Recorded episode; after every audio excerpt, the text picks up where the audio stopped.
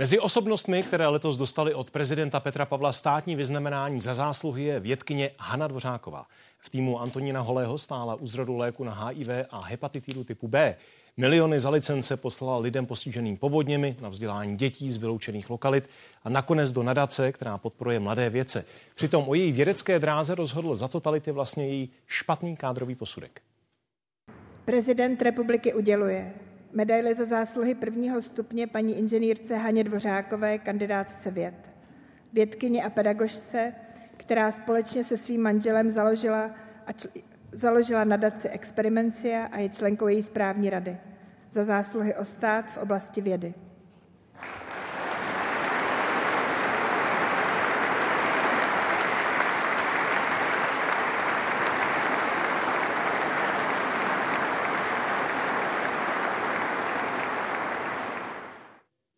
No, Hanna Dvořáková je teď naším hostem. Dobrý večer. Dobrý večer. Gratuluji. Děkuji. Eh, řekli jsme na začátku, že o tom, že nakonec eh, jste nedělala medicínu, kterou jste chtěla, chtěla dělat, ale nakonec chemii, eh, že to bylo v rukou trochu někoho jiného. Litovala jste někdy tohle zásahu osudu? Já jsem toho nikdy nelitovala. Chemie mi přinesla a pořád přináší spoustu radostí. Jak jste se dostala do týmu Antonína Holého? No, já jsem po tom, co jsem obhájila na Vysoké škole chemicko-technologické, tak jsem e, přešla na Ústav organické chemie a biochemie a to je ten Holého ústav. A tam jsem e, pracovala v nějaké jiné skupině a moc se mi tam nelíbilo, e, tak jsem chtěla přejít někam jinam a věděla jsem, že u pana profesora Holého je uh, volné místo, tak jsem za ním zašla a, a zeptala jsem se, jestli u něj můžu pracovat. A on říkal, že jo. Takže takhle jednoduše. Tématem vaší dizertační práce byla, teď já si to správně přešlu na to, abych tomu porozuměl, ale přesto se pokusím. Acyklická analoga nukleozidu, no vidíte, že ne, nukleozidů a nukleotidů s modifikovanými purinovými bázemi. Výborně. Eh, Tohle by, tohle by si tady asi dokázal uh, odvážit říct jenom Dan Stach tady v tom studiu. Nicméně řekne nám, co to znamená? No, eh, nukleozidy a nukleotidy eh, jsou základní kameny nukleových kyselin.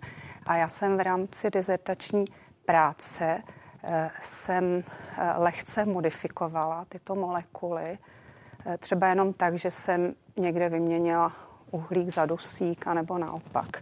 A tyhle ty pozměněné eh, základní stavební kameny eh, se eh, mohou zabudovat do nukleové kyseliny a mohou ovlivnit, na, narušit ten virový, virový cyklus. To znamená, že virus se přestane množit. Jedna z těch často zmiňovaných aktivit ve vztahu k vašemu jménu není jenom ta odborná část, ale i ta mecenářská část. Vy jste založila nadaci eh, po původních, jestli se nepletu, v roce 2002 jste poslala... To bylo 2007. 2007, tak jste poslala první milion korun a od té doby další a další miliony. Nedávno jste oznámili, že navyšujete základní kapitál té nadace na 200 milionů korun, tak aby byla schopná se do budoucna o sebe finančně postarat sama eh, formou investic do nějakých eh, nebo investicemi, které by potom zpětně platili další, nebo ty výnosy platili zpětně do té nadace a například mladí vědci a lidé, kteří by chtěli studovat, měli dostatek peněz na tohleto. Eh, kde se ve vás vzal ten nápad, jak si stát se i mecen, mecenáškou? No, my když jsme začali dostávat ty peníze z licenčních poplatků, tak po určité době jsme, nám bylo jasné, že my nejsme schopni při našem způsobu života eh, ty peníze nějak eh, utratit. Eh, a tak jsme, tak jsme si, hm, protože my jsme ne, ne, nebyli, nebyli scho, nejsme ty typy, co jezdí rádi na cesty kolem světa nebo si kupují drahé, drahé jachty.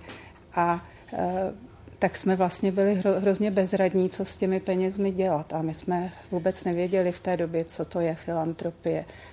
A Znali jsme jenom organizaci Člověk v tísni s velmi dobrou reputací, takže když byly ty povodně, tak jsme jim poslali peníze a to byl takový první, první filantropický počin. Pak jsme s nimi a do, dodnes s nimi vlastně spolupracujeme, podporujeme vzdělávání dětí v sociálně vyloučených lokalitách, lepší školu. Tak, no a e, pak jsme ještě e, podporovali další nadace, třeba nadaci VIA. A pořád jsme měli dojem, že ten náš potenciál je, je větší a pak nás napadlo, že vlastně bychom ty peníze mohli vrátit do, do vědy, odkud přišli.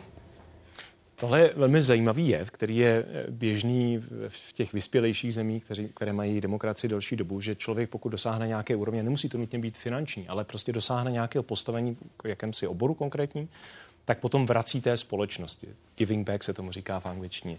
Eh, vidíte v Česku dost lidí, kteří by tenhle ten koncept si dokázali už osvojit? No, my jsme se právě hodně inspirovali americkými uh, velkými nadacemi tím, že chceme, uh, že teď navyšujeme to, uh, ten nadační kapitál. U nás ten nadační svět je pozadu oproti západním zemím, ale v posledních letech už se to velmi zlepšilo. Co brání tomu, abychom byli častějšími svědky podobného chování? Já si myslím, že to se uh, lidi musí, musí naučit. Já jsem taky ještě před 20 lety jsem vůbec nevěděla, co to je filantrop. Vůbec tady, tady to nebylo zvykem, to je ještě dědictví totality, že tady nějaké soukromé financování ne, nebylo zvykem. Pokud by ta vaše nadace si dokázala na sebe vydělat a získávala dostatečné výnosy na to, aby mohla financovat ty další projekty, eh, Dělali byste něco ještě dalšího, než děláte dosud, nebo byste spíš jenom rozšířili třeba počet účastníků eh, stipendií nebo, nebo pro mladé studenty? No, to se v naší nadaci ne, nedá někdy říct, jestli už je to konečný stav, eh, protože my jsme začali těmi zahraničními stážemi a pak jsme vymýšleli další a další projekty, podporujeme i eh, učitele na základních a, a středních školách a ono se třeba něco ještě objeví. to se určitě, protože poptávka určitě bude. Hanna Dvořáková, děkuji mnohokrát za to, že jste byla hostem události komentářů a ještě jednou gratuluji k získání státního vyznamenání. Moc děkuji. Díky moc. No a to poděkování samozřejmě tradičně patří i vám, divákům událostí komentářů. Dobrou noc, nabízíme zprávy, nabízíme samozřejmě i počasí.